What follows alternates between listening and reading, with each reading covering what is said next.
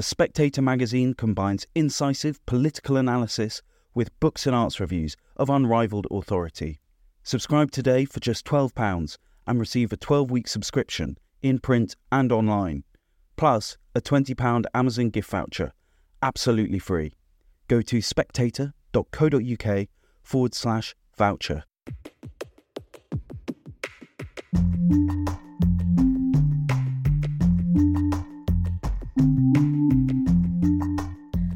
Hello and welcome to the Edition podcast from The Spectator, where each week we look at three pieces from the magazine with the writers behind them. I'm Lara Prendergast, The Spectator's executive editor. On this week's episode, we'll take a look at how political identity has distorted our ability to understand world conflicts. We'll be asking whether a picture really can tell a thousand words. And finally, we'll be looking at what's behind the rise of witchcraft. First up, in his cover piece this week for the magazine, political scientist Yascha Mounk has written about why identity politics has polarised our understanding of race, and why the left has come to divide groups into oversimplified categories of the oppressors and the oppressed. Yascha joins me now to discuss his piece. So Yascha, can you start by explaining a little more your thesis that you write about in this week's issue?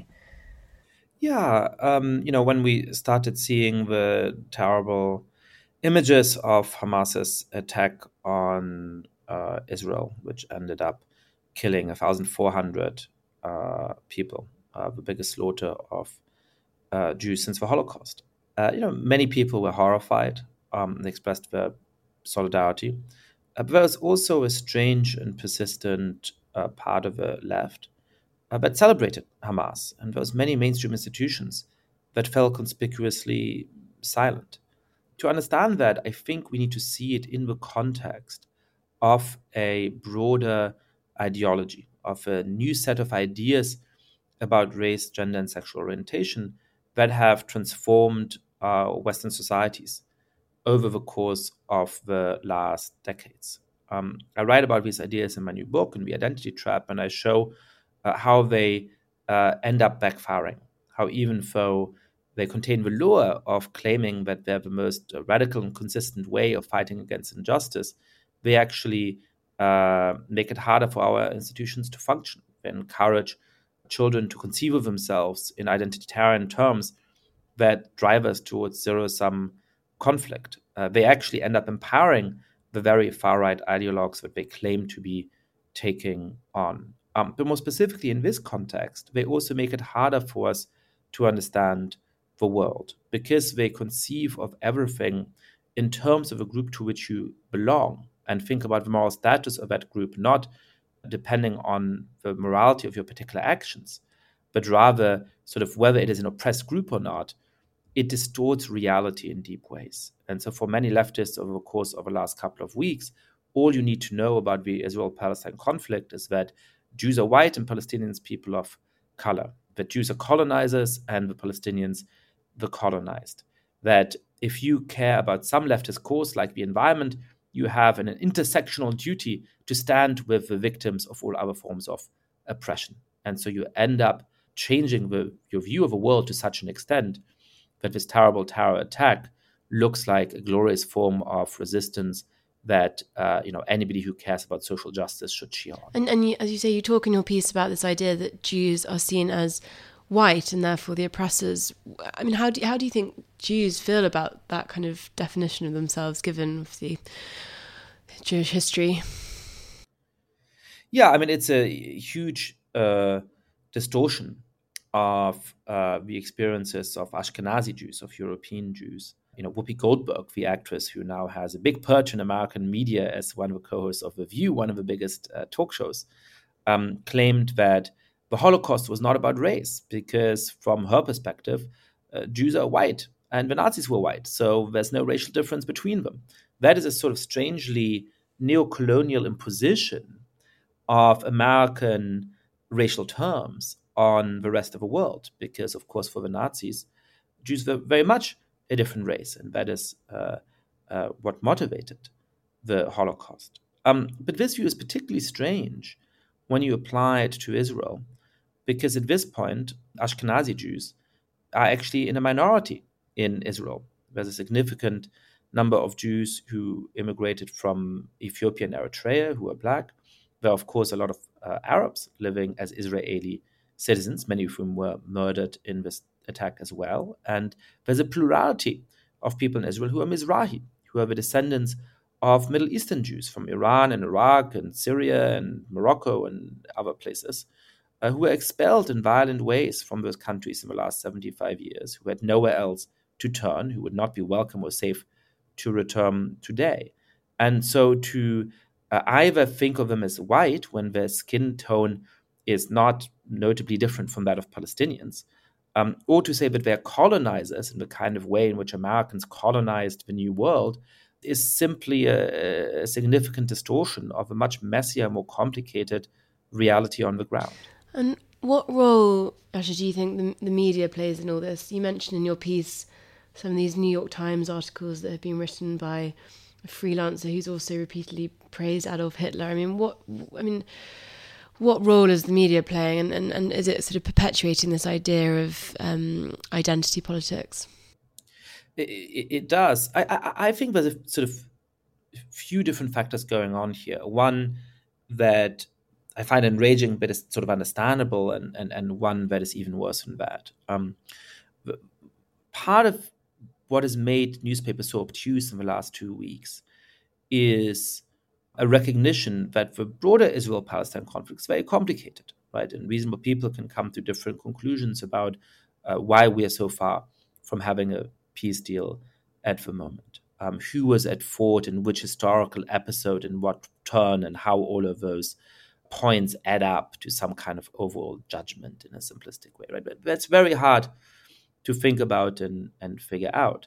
But many journalists have therefore been reluctant to speak with moral clarity about particular instances in this broader conflict. You can have conflicted feelings about the overall conflict and yet recognize that Uh, Hamas, in a surprise attack after nearly twenty years in which Israel had uh, allowed the Gaza Strip to self-govern, to try and have economic development, murdering one thousand four hundred civilians in an extremely brutal way, dismembering small children, uh, live streaming the killing of elderly people to their relatives on Facebook, is horrendous and should be treated with uh, outrage. But I think uh, a lot of newspapers were very reluctant to foreground that suffering because they thought, oh, but what about all of the other things in the conflict? And that also, I think, helps to explain how the media could mess up quite so badly on the bombing, uh, the tragic bombing of that hospital in Gaza, because they had sort of been forced to report on the horror of that terror attack, at least to some extent, just because of the gravity of it. And they, I think, were itching to say, well, let's prove that we're balanced again by sort of blaming Israel for something, by showing how bad what they are doing is as well, and then we'll end up looking more balanced. And so when Hamas sent a press release claiming that five hundred people were uh, killed at that hospital by an Israeli strike, I think journalists, without meaning to be dishonest, thought, great, this is going to be an opportunity for us to prove that we're just as willing to be harsh on Israel. And then, of course, it turned out that there were not five hundred people murdered or killed there, thankfully, as many fewer, uh, and that the rocket actually came from Palestinian Islamic Jihad, that it was a misfired Palestinian rocket rather than an Israeli attack. And you, you conclude your piece by saying that as this conflict continues, what what we really need is a willingness to recognise the messiness of the real world, and that people can't be divided up into such simple black and white groups, as as you say. How should we respond to to what's going on? What what do you think is the kind of morally correct way of approaching these matters? Yeah. Um, George Orwell said that there's some Uh, beliefs that are so stupid that only very intelligent people can believe them. Um, I, I've been thinking in the last days that there's some beliefs that are so stupid that only people who are in the grips of a very highfalutin ideology can embrace them, right? Uh, we've seen academics, uh, writers, artists say things like the babies who were murdered by Hamas had it coming to them because they were settlers. Uh, there's no such thing as a civilian in Israel, and therefore we shouldn't mourn their deaths. I think that is uh, that kind of inhumanity is a sign that you're in the grips of an ideology that claims to make the world a better place, but actually ends up justifying uh, extreme forms of violence. And so, uh, you know, a much more simple and straightforward view is that uh, uh, human beings matter, irrespective of a group of which they are a part. Um, that uh, uh, we can make um, moral distinctions between the deliberate murder of civilians and people who are killed in an attack on military targets uh, that uh, tried their best to avoid civilian deaths, but that irrespective of that, we should mourn in the same way for every innocent victim uh, of, of this terrible conflict and therefore war. But whatever the complicated set of views that you might have about Uh, what got us to this point and what kind of response from Israel is now justified or is not justified, an ideology which dehumanizes people in such a way that because they're supposedly white, because they're supposedly settlers, because uh, they're supposedly guilty, you're allowed to do anything to them, forfeits any claim to moral superiority that it falsely makes. Thank you, Yascha. Next. Can we ever trust photographs to paint a true picture of a story? The Israel-Palestine conflict has been one of the most documented so far, but how to know what is true and what's not? Joining me now to discuss is the journalist Bryan Appleyard and Elliot Higgins, investigative journalist from Bellingcat. Brian, we've seen a lot in the media recently about photos which have been altered, but as you suggest in your art article this week for the magazine, this isn't necessarily a new thing. Can you start by explaining how so exactly? Well, from almost the beginning, um, photos were manipulated. Um, photos in the American Civil War manipulated to make the cannonballs better composed or the bodies better composed. Um, and... and It was just normal because photographers, if you say I'm an artist, not a photographer, it means you can, so all photographers want to be artists, so they they improve their pictures. But the point, um, when, when they moved over from plates to film, the possibilities for manipulation increased a lot um, because in the darkroom you can do all sorts of things to it. And th- at that point it starts to get very a serious point about what, what is the picture of, is it real? And then when um, digital photography came in, then all the brakes were off. You can uh, endlessly manipulate the uh, photographs. So the initial idea with, with I, I mentioned two great photographers, Eugene Eugene Atget and Julia Margaret Cameron. With them, they said, this is what this looks like. Beyond that, though, you can't really claim that for the photographs we see now. Mm. And Elliot, you... During, for your work at Bellingcat, how are you approaching um, the conflict at the moment in, in Israel-Palestine? I mean, how how do you go about fact-checking images? Well, I mean, a, a big issue with the current conflict is um, usually when we're investigating conflicts and conflict incidents, it's it's something like chemical weapons attacks in Syria or the shooting down of M H seventeen, where um, you have communities that kind of emerge from the event. With Israel and Palestine, you kind of have pre-existing communities who have very solid positions already. So they seek out information that reinforces their own biases. So in terms of investigation, there's a lot more noise of fake images and false claims being shared compared to other similar events. So a lot of it is really kind of reducing down, you know, what are the actual key sources that we're using, what is the original content that we can find. Um, and it, it's very typical and similar to our other investigation processes. It's just we have to deal with a lot more noise this time. And what kind of approaches do you take? I mean, how do you go back to trying to find what is the kind of original source of an image? So um, sometimes it can be very difficult because with social media now, um, there's been a lot of moves to sites like Telegram, uh, closed social networks like WhatsApp, where the source of images isn't always completely clear. So we're also kind of trying to group images together into where which locations they originated from. So The hospital bombing that happened this week that gained a lot of media attention is one where we've been collecting all that evidence, making sure it is from the same location by various analytical techniques like geolocation and chronolocation, and then trying to piece together a timeline of what happened. But with many incidents, it's often very hard to be one hundred percent sure exactly what happened. And when there's so much debate and accusations and people basically willing to share false information to support their own claims, it can be very difficult to get to the truth.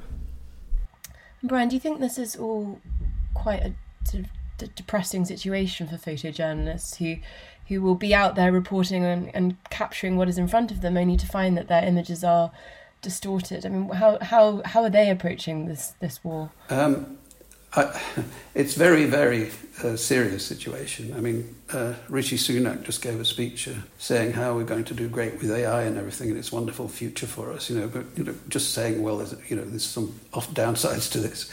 Well, obviously there are huge downsides to this because, as Bellingcat has brilliantly shown, the levels of distortion that can be put put out by governments and companies and the rest of it Are, are extraordinary, and what we need is a world Bellingcat, um, and uh, or sort of a system whereby we can we can call these things out. In war, it's it's horrendously dangerous. I mean, I, I, I've just watched three interviews. I think it was three between with Hamas Gauleiters, and um, in each case, they flatly denied that the Palestinian invaders on October the ninth had shot any any. Um, civilians. I mean, just every, over and over again, you know, the, the, the, actually all three interviewers were gobsmacked because it seemed almost incredible that they could do that.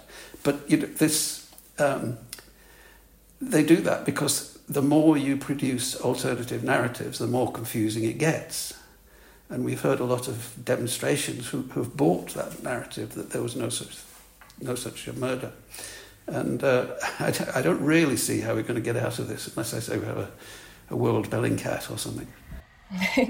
no, no we, we, it's probably fair to say we live in a time where photographs are still trusted, um, perhaps more than, than articles or other other kind of forms of media. But do, do you think, um, as Brian says in his piece, that we kind of need to move perhaps to an era where photos aren't trusted, and, and that would then mean that no photo can really be exploited? What, what, what do you make of that argument?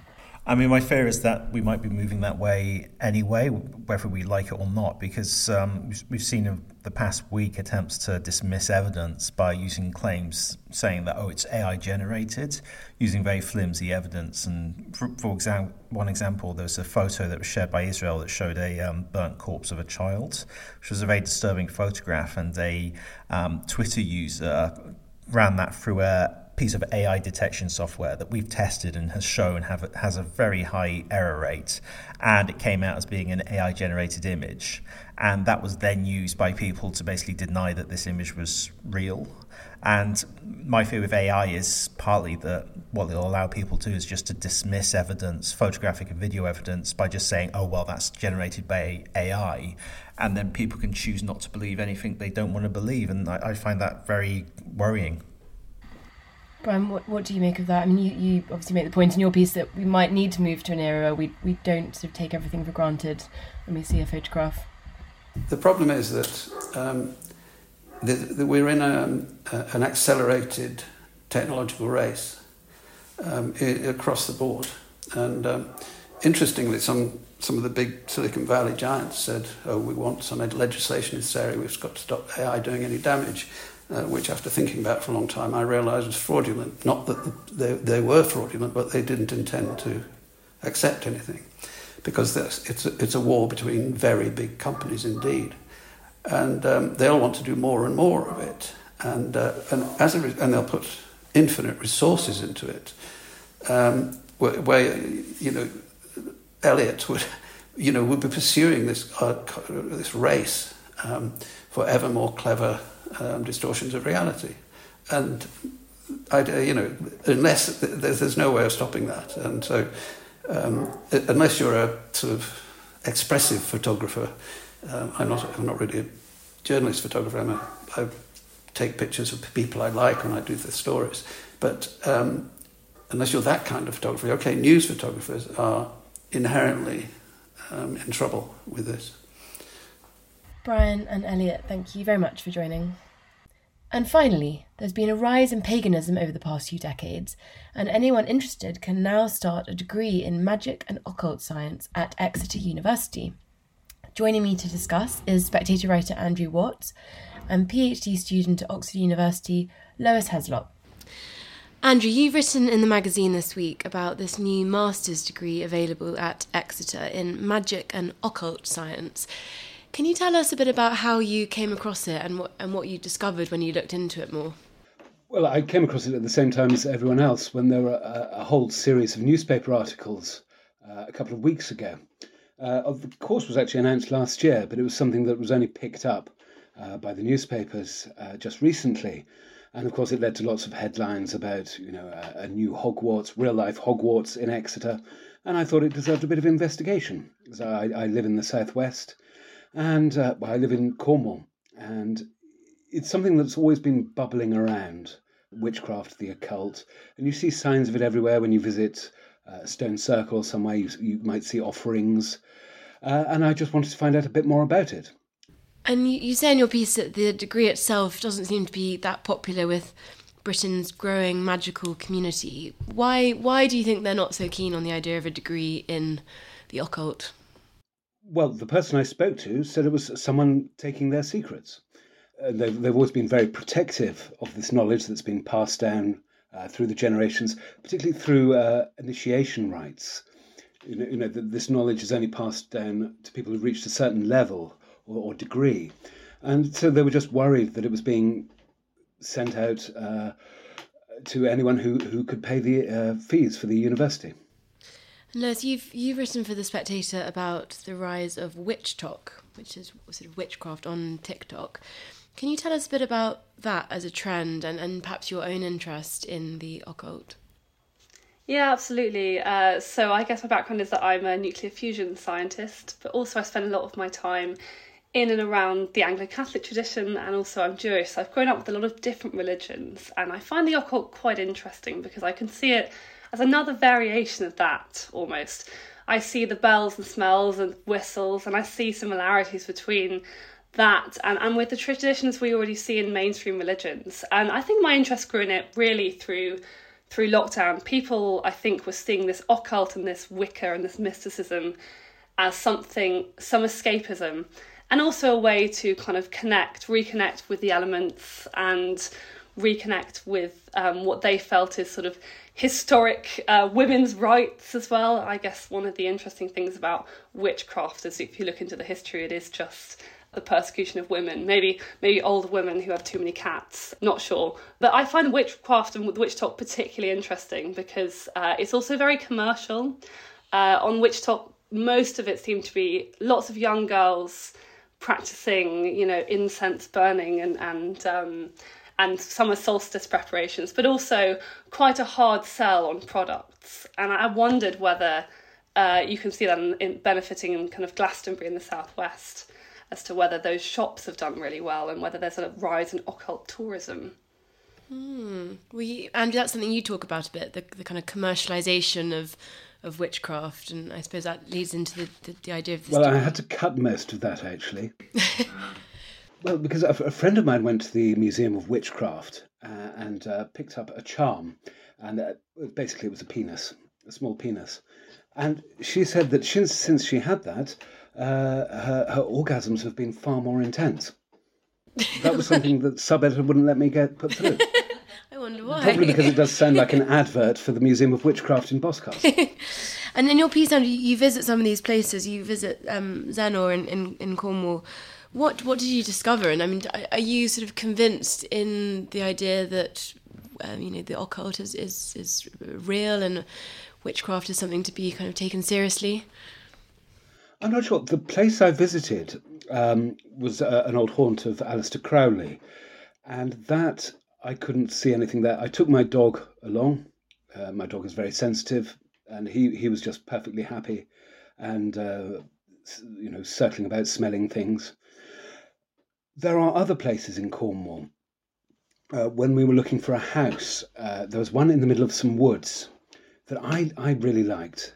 Uh, as I say, I'm not sensitive.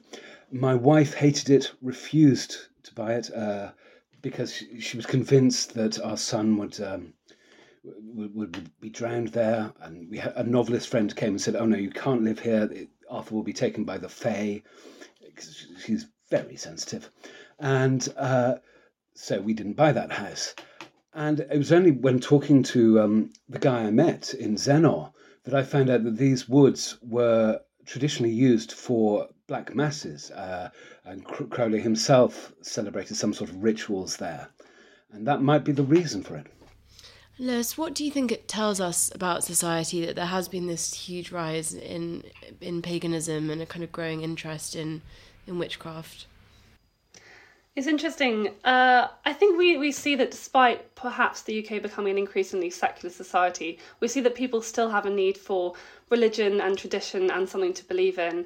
And especially in, in the last three years, tumultuous times, people have needed to have something to ground them. Um, so I, you know, I find it's it's particularly interesting also because it seems to be growing up around uh, nature and around not in big cities. I haven't seen any witches really in in central London where I live, um so I mean I guess it's, it's interesting to see that maybe this kind of type of religion is taking hold in areas where people feel like it's more connected. If they're if they're going around and doing seances in the trees, perhaps they feel that's more connected to, than than trying to do the summer solstice in in Canary Wharf. And Andrew, in your piece you you finish with this meeting or a kind of um show you have with Professor Brian Rappert. Can you tell us a bit about him and, and, and what he what he did with you? Oh yeah, Professor Rappert's uh, very interesting because the course that he will be doing as part of the magic course is one that he's already been doing for sociology undergraduates, and it's about the nature of deception. Uh, and he uses magic to illustrate the ways in which, when we witness things, we don't always realise what we're witnessing. Uh, and he was drawing parallels with uh, witnesses in court. You know, under cross-examination, uh, witnesses can be attacked because they don't have perfect recall. I mean, none of us have perfect recall. We, our memories remember what we think we need to remember. Uh, and he, he's very interested in that. And that led to an interest in magic. And, and I called it a magic show. Basically, it was a seminar. Uh, and it was a philosophy seminar uh, about the nature of our memory and how we understand the world. And he used tricks. He didn't call them tricks. He called them effects. To give an example of that, and that I think is one example of, of how um, th- this course is, is actually going to be really interesting in, in sh- showing a, a new way of looking at the world, or perhaps actually a very old way of looking at the world. You know, it's not just about, you know, witches and clairvoyance and so on. Thank you, Andrew and Lois. And that's everything this week. As ever, if you've enjoyed the podcast, do pick up a copy of the magazine. You can read everything that we've discussed. I'm Laura Prendergast, and I hope you'll join us again next week.